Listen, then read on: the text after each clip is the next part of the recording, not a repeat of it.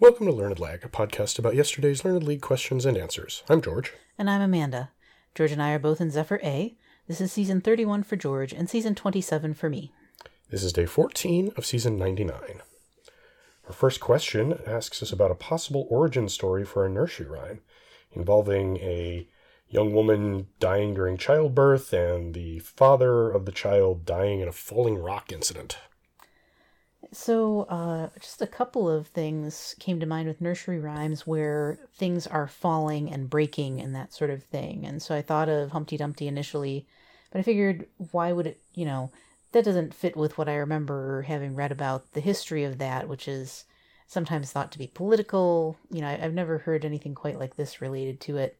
Um, and I thought, well, what about Jack and Jill? I, I hadn't really read up about that. And with this being um, you know, a man and a woman both perishing, and you know, Jack and Jill went up the hill to fetch a pail of water. Jack fell down and broke his crown, and Jill came tumbling after. Kind of seems like, you know, that's the the young man dying in this falling rock incident, um, and then the uh, his uh, yeah young woman partner. It doesn't really say if she's his wife or just his beloved or whatever, um, dying soon after kind of fits the the outline, I guess, that's presented by the nursery rhyme. So um, once I thought about that, I didn't really try too hard to think of other things because it seemed pretty obviously parallel. So I went with Jack and Jill.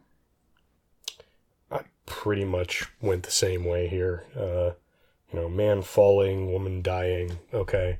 Uh, briefly tried to figure is this Humpty Dumpty instead?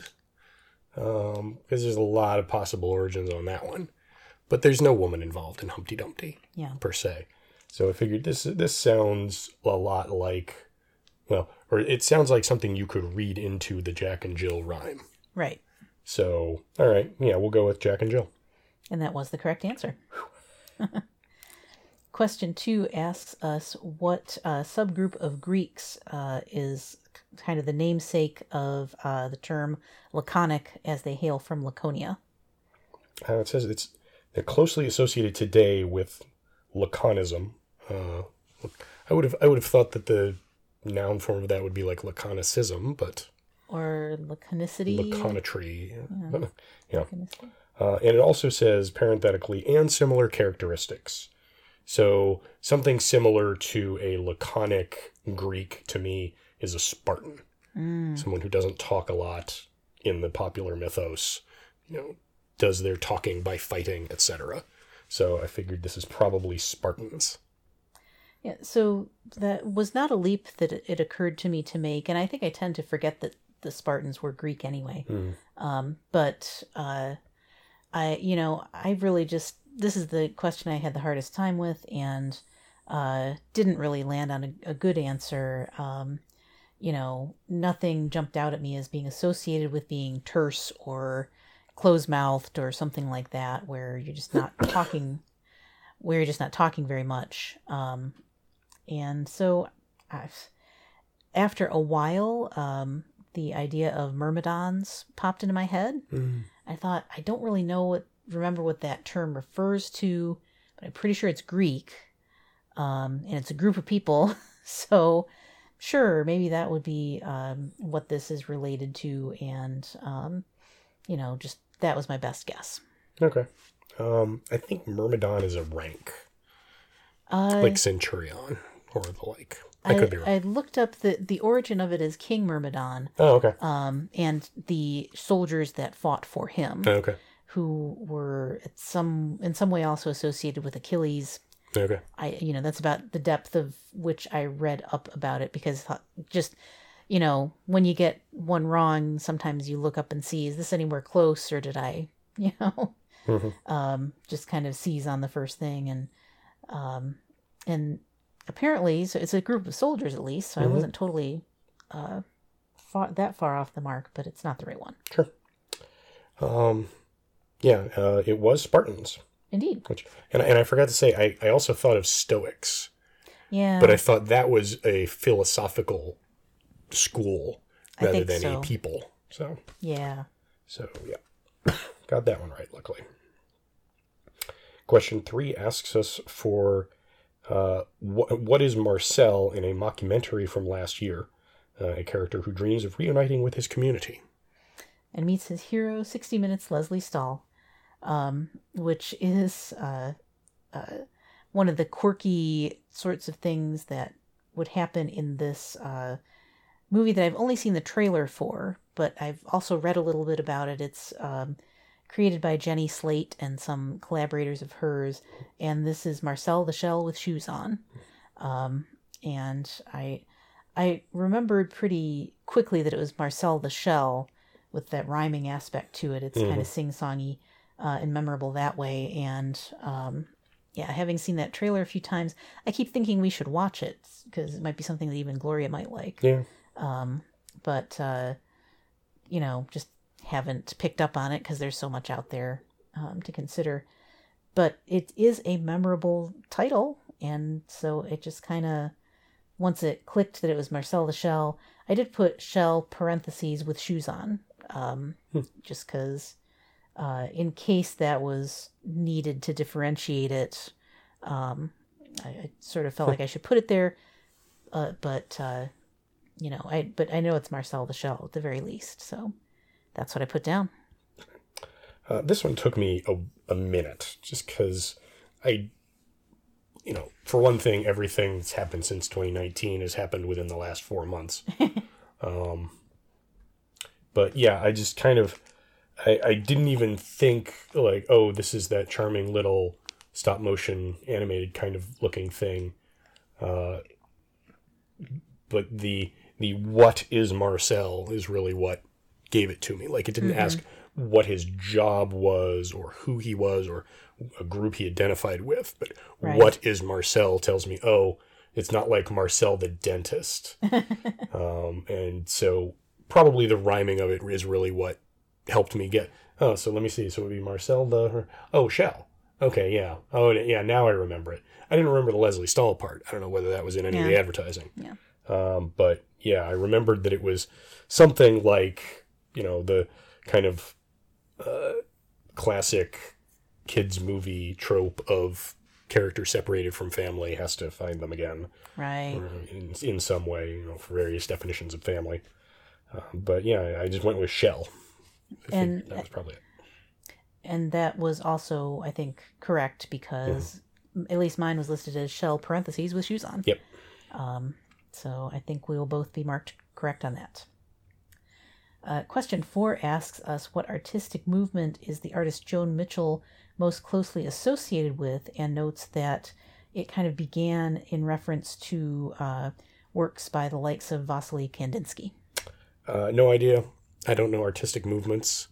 Uh, so I figured maybe the, uh, I figured the 1910s could maybe be post impressionism.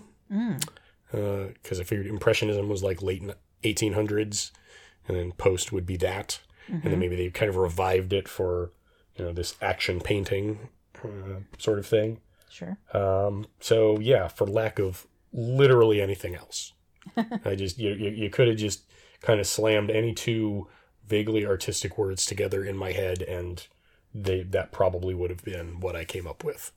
so first thing was post impressionism. I could not unjustify it, so sure, we'll go with that. Yeah, so this one I um I'm not familiar with Joan Mitchell specifically, but a couple of the other clues kind of led me in the right direction with this one. Um, with the uh, with it being associated with the term action painting, that brings to mind for me Jackson Pollock and throwing the paint at the canvases and um, and you know basically creating the, look of the art through you know being very active or or through movement. Um, and that fit with it being applied to american art in the 1940s and being a fairly distinctly american movement because he was kind of the one of the leading lights of it i guess um, and then also though the fact of it being associated with kandinsky i thought this was probably abstract expressionism because that's what i would call what pollock did and that rang the right bell for being associated with Kandinsky as well. Um, and so I, I, you know, there's a lot of modern modern art movements that um like this is a little bit of answering I am pay to every architecture question because this is one of the, the the modern art movements that I have apparently committed a little bit about to memory. Um, and so I'm ever hopeful that it's going to be the right one to pick. Um, but also, you know, I think I it did, it really did pluck a couple of strings there where it just kind of resonated properly. Um, this is not really helpful to anyone listening to the podcast. I realize that you're all just kind of like, yeah, she vaguely knew about this thing and it turned out to be right. Um, but uh, I, I mean, that's kind of the essence of finding the answer sometimes. It's, you know, kind of does this gel together? Um, you know, does this bring the right couple of circuits in your brain into contact with each other? Um, and so, I guess, long story, vague story short, I put down abstract expressionism. I feel like I'm giving an abstract expressionist answer to this question, to this, you know, Sure. to, to explain my process, but that's what I put down. Reasonable. Uh, it is, in fact, abstract expressionism. Well How done. about that? Nice. Question five asks us for a two word phrase uh, that describes dizygotic people. Right. Um, so if you think about uh, people who are sort of singleton births, let's say, they are monozygotic. Or uh, let me put it this way a single person would be monozygotic, but also identical twins would be the same zygote dividing into 2 embryos. Um, and so if you're dizygotic, then you have a couple different uh, eggs coming together, but you know being uh, implanted in the same uterus and um, and coming to term that way. So that would be fraternal twins. Um, and so that plus the fact it's describing a set of people, um, not just for a person or a set of people, um, that you know it's a two word phrase. It's all kind of pointing in the same direction, which is fraternal twins. And so I put that down in plural. Uh, I also immediately thought this has to do with the with zygotes, a number of them or a division of them, uh, and kind of had to reach back to probably high school biology uh, to to think, okay, two kinds of twins. There's identical. There's fraternal. One of them is dizygotic. One of them is monozygotic. Uh, I'm pretty sure that the identical twins come from a single zygote that spontaneously divides, while fraternal twins come from two different eggs that are simultaneously fertilized. Right. That is why fraternal twins can be much more different than identical twins. Identical twins are essentially the same person divided, whereas fraternal twins are just people who knew each other. uh, so I also said fraternal twin, except I only did singular uh, because it, the, the question does say it is used as, as a descriptor for a person, more commonly referred to as what. So, Sure. And that was the correct answer. Um, it, per the Learned League rules, pluralization does not doesn't matter. So, much like punctuation and seemingly vowels, based on what I see on the message board sometimes, um, which is perfectly legitimate. There's lots of pronunciations of lots of things. Anyway, uh, question six asks us to name one of the two people who has won a certain award that was won by Luka Modric in uh, 2018 and Karim Benzema in 2022. And since 2008, only one of two other men have won it. Uh, so this sounds like a sports thing, Mm-hmm. uh, if only because other awards uh, generally, like in the sciences, you you're not going to see a person winning. You know, we're one of two people winning an award a bunch of times within a, a decade or so. For Um, sure. Ditto the arts, like you know, Uh-huh, this this probably wasn't like a European Academy Award or something like that. That would be that would be weird if the if like Tom Hanks won seven Academy Awards within 15 years. That would be weird. Yes. Um, so I figured, okay, this is a sports thing, uh, and I briefly thought, does this have to do with basketball? I don't think so. These are very European sounding names, Mm-hmm. and while there are Europeans who play basketball, uh, the notable basketball is the NBA. hmm and I can't believe, and I don't believe that, uh, you know, four different people have combined to win all of the last 16 of any award in the NBA. Right. That would be also weird. Um, if only because I feel like I would have heard about that at some point. Sure. Uh, so I figured, okay, a European sport that we're actually supposed to know about. Like, this is not going to be netball.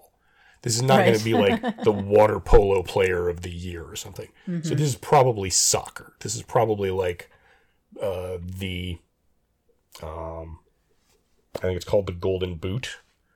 Yeah. Uh, though I think that's just World Cup, which will only be every four years. So it's probably like you know whatever the European soccer player of the year is, Ballon d'Or is that the team? Could- I can't remember. yeah. Any something like yeah, that. Yeah. I get you. So presumably it's something soccery. Uh, who are two great soccer players over the last 15 years or so? And I figure, well, one of them is probably Messi. I know that. Um, so I will I will guess that probably Messi has won a bunch of these, whatever it is, if it's soccer, because he's a fairly dominant player, uh, especially in Europe. So I'll say Messi. Yeah, I had much the same thinking. Um, you know, trying to think about it. It doesn't sound like uh, a couple of names that you would see in American sports.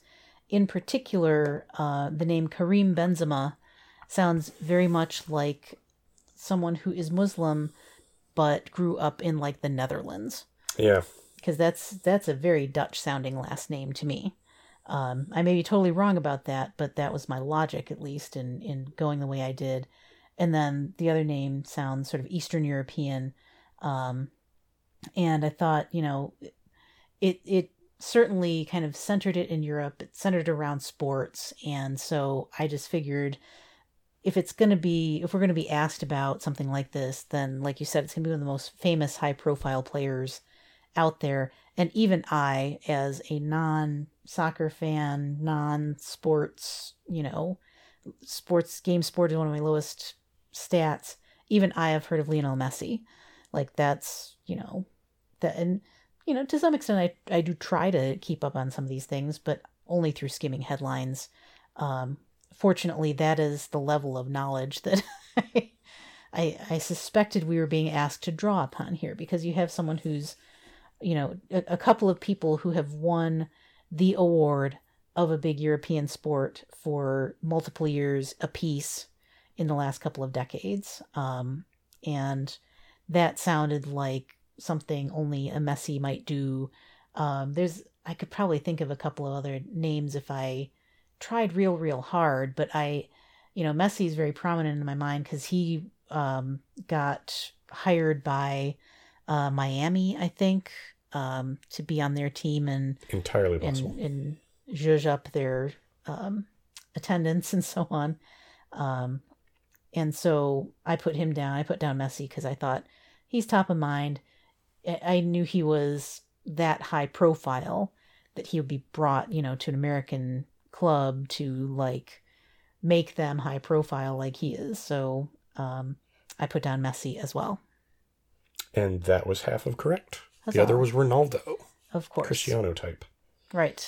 Yeah, similar, uh, definitely a similarly positioned player, but just, but not as prominent to an American audience. Right. I would say. So, uh, so that left me with five out of six on the day.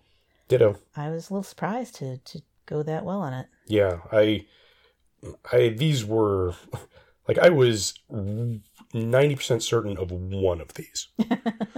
Probably eighty percent certain of another, and a bunch of the rest were just maybe. Yeah, I felt it, like two of them I was pretty sure of.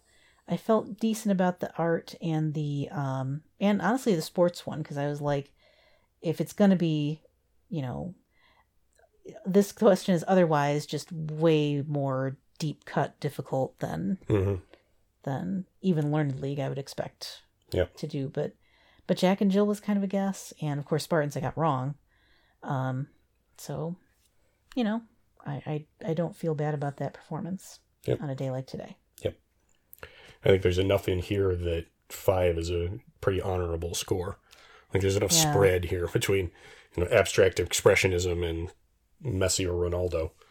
Yeah, and and plus art and sports being two of my lower uh, rated Um, categories personally, that's going to help me out. I I should think nobody should score me anything but a two or three on the Messi question. Yeah, I'm, I'm definitely getting six points today because there's there's no way anybody would not defend me at, at a three on that art one. It's about a female artist. Yeah, yeah, So, understandable. yeah.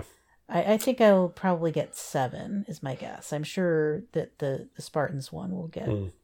a couple of points because nursery rhymes, that's kind of an everybody's level of, you know, everybody has some familiarity with those, most likely. Yep. Um, and uh, yeah, based on my other stats. So here's hoping. Yep. I, I'm pleased with it at any rate. Well, that's it for today. Tune in tomorrow for more post game analysis. And follow us on Bluesky at Learned Lag, now with all the vowels. And remember, Don't forfeit. don't cheat.